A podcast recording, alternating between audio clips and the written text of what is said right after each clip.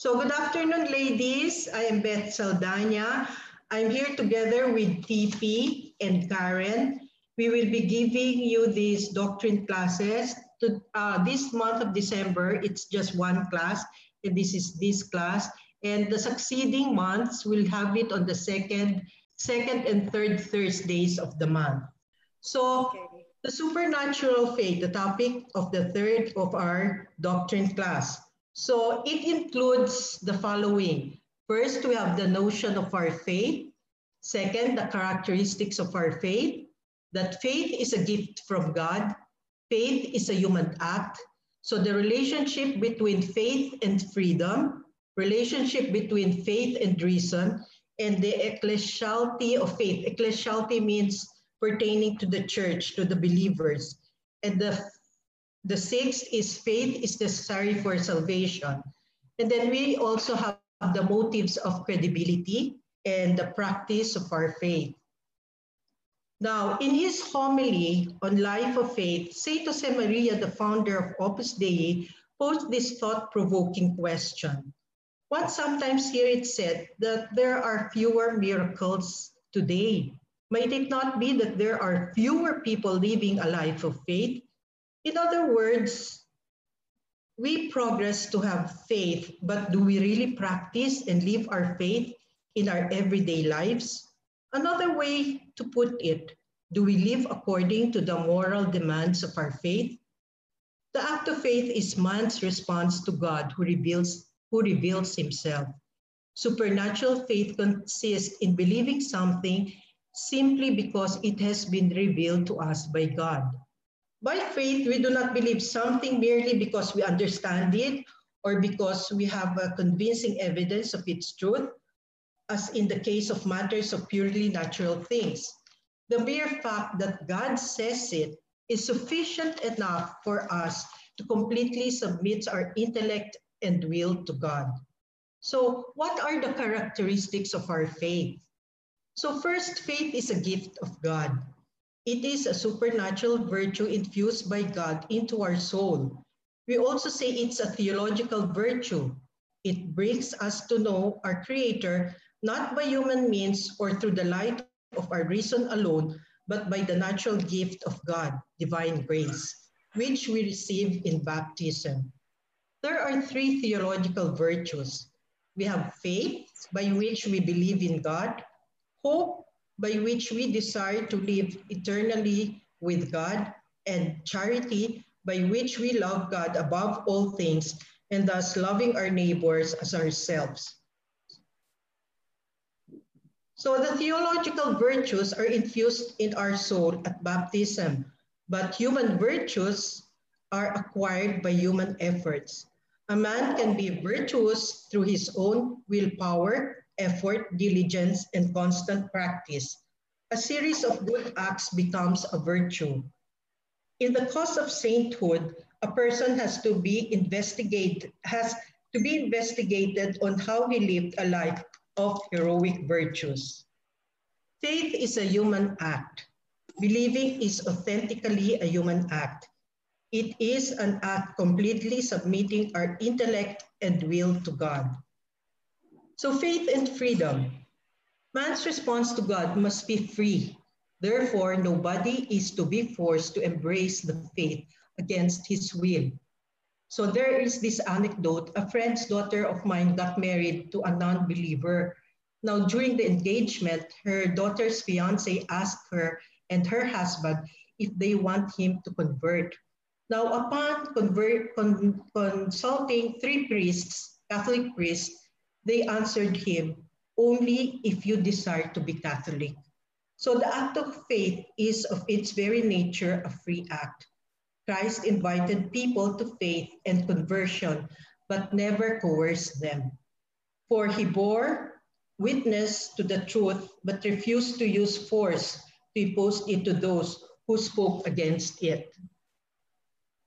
A Christian cannot temporize. If he wants to be a true Christian, he must not entertain ideas or approaches which are not in keeping with the contents of revelation and with the teaching of the church. Faith and reason.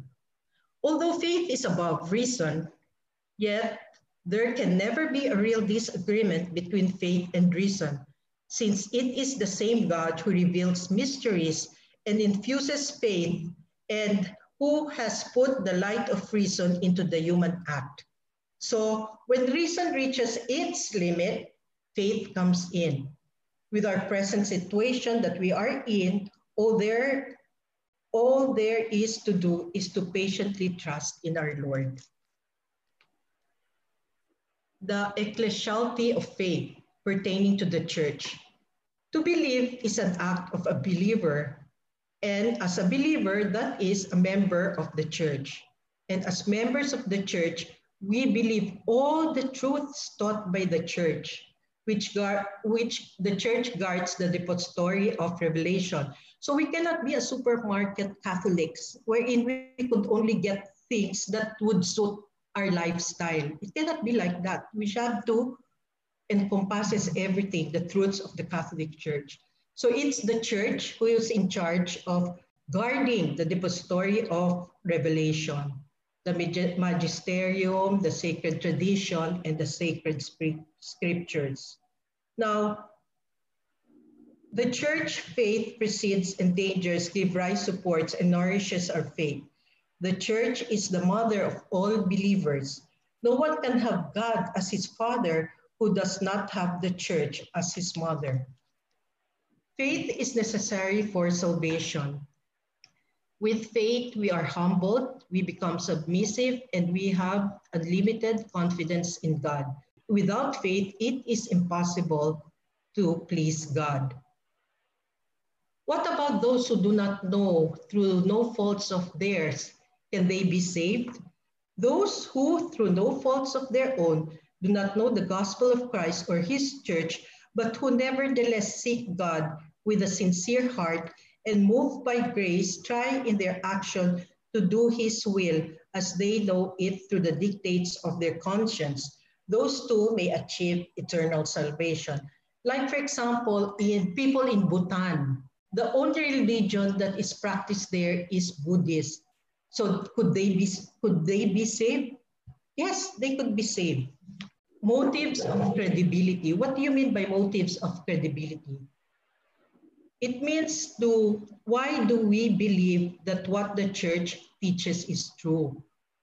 There are 3 points. First, the glorious resurrection of our Lord Jesus Christ is a definitive sign of his divinity and most certain proof of the truth of his words. So the Catholic Church is would you believe, the world's oldest continuously functioning international organization. And then religious founders like Confucius, Muhammad, Martin Luther, did they rise from the dead? No, it's only Jesus Christ who rose from the dead. And also the miracles of Jesus and the saints. Like, for example, you know this, the turning of water into good wine, and then the holding of so much fish, different kinds of fishes, and our Lord commanding the storm to calm down. And also miracles of saints, like, for example, St. Josemaria Escriva. He became a saint because he was able to, through his intercession, was able to cure Manuel Nevado with an incurable disease. And like another one is my favorite saint, actually the millennial saint. It's the miracle of Blessed Carlo Acutis, another serious birth defect that was healed because of his intercession. And also we have the fulfillment of some prophecies about Christ or Christ himself. Like, for example, the seed of a woman from the Old Testament, which means the virgin birth of our Lord Jesus Christ, or Jesus' prophecy of destroy this temple and in 3 days I will raise it up. So the sublimity or the grandeur of Christian doctrine is also a proof of divine origin. Anyone who considers attentively the teachings of Christ can discover in their profound truth, beauty, and coherence. a wisdom which exceeds man's capacity to understand, explain God's nature, the world, and man's transcendent meaning. There are so many converts to Catholicism, and some of them is Dr. Scott Hahn, who is an American Catholic theologian, and because of studying the Catholic faith, he was a former Presbyterian. And also recently, the church canonized St. Cardinal Henry Newman, who was an Anglican theologian, and many others. So the sanctity and spread of the church, her fruitfulness and stability are the most certain signs of divine revelation. So this is the world percentage by religion. You could see, no, the Christians, 31%, Muslims, 24%, and the unaffiliated, 16%, the Hindus, 15.1%. So as I said earlier, the Christians are the highest, great percentage of the religion are Christians. World percentage adheres by religion. So the motives of credibility not only help those without faith to overcome their prejudices and accept it, but they also strengthen us, those who already have faith, by confirming that it is reasonable to believe. So what does faith oblige us to do? Faith obliges us to first to sincerely try to find out what God has revealed to us. The beauty of worshiping God by faith imposes upon us certain definite obligations, and we are obliged to find out what God has revealed. Particular truths will be helpful to man in fulfilling his purpose, which is to give glory to God through knowledge, love, and service, to desire to know, love, and serve our Lord. This is why the study of Catholic religion is important. Every Christian needs to continue reading and learning about God and the truths he has revealed all our lives. Recently, we have this Mariology, no? You will be so amazed that the Old Testament has been referring to Our Lady in all aspects, and it is only all the things about Our Lady was consummated in the New Testament. So it's beautiful. We are also obliged to believe firmly what God has revealed. We believe revealed truths, not because we accept the authority of God, not because we are convinced by the evidences, but because we accept the authority of God, who can neither deceived nor be deceived.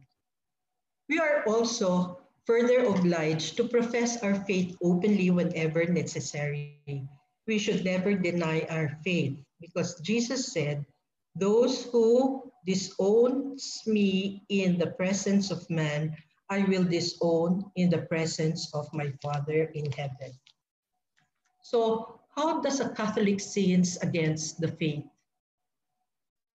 A Catholic sins against faith by apostasy. So apostasy is a defection from the Catholic religion. An apostate is a baptized person who completely abandons the faith. Like, for example, those who goes to, they go to a different religion. Causes of apostasy can be traced to laxity in the practice of the Catholic religion, unwise reading, and intellectual pride, and habitual sin. Now, what is heresy? Heresy is a refusal of baptized person to believe the one or more truths revealed by God and taught by the church, and that is the supermarket Catholics. What is religious indifferentism? Is a form of heresy that is especially prevalent and particularly dangerous. It teaches that all religions are equally good and equally pleasing to God. The basic error of religious indifferentism assumes that there is no such thing as absolute truth. The truth is whatever one wants to uphold or believe. So by taking part in non-Catholic worship, he professes belief in a religion he knows to be untrue, Now, Catholics can be allowed to attend occasionally the liturgical services of other religious denominations due to public office or function or blood relationship or friendship, and will not in any way partake in any rituals that are against with the Catholic faith. So how can we best guard our faith? Make frequent acts of faith. Jesus, increase my faith. Pray for a stronger faith. Study the Catholic religion very earnestly, which, as I told you, that we have this doctrine class every month, twice a month. Lead a righteous life. Exercise prudence in dealing with non-Catholic, and avoid reading publications, watching programs or shows opposed to the Church and her teachings.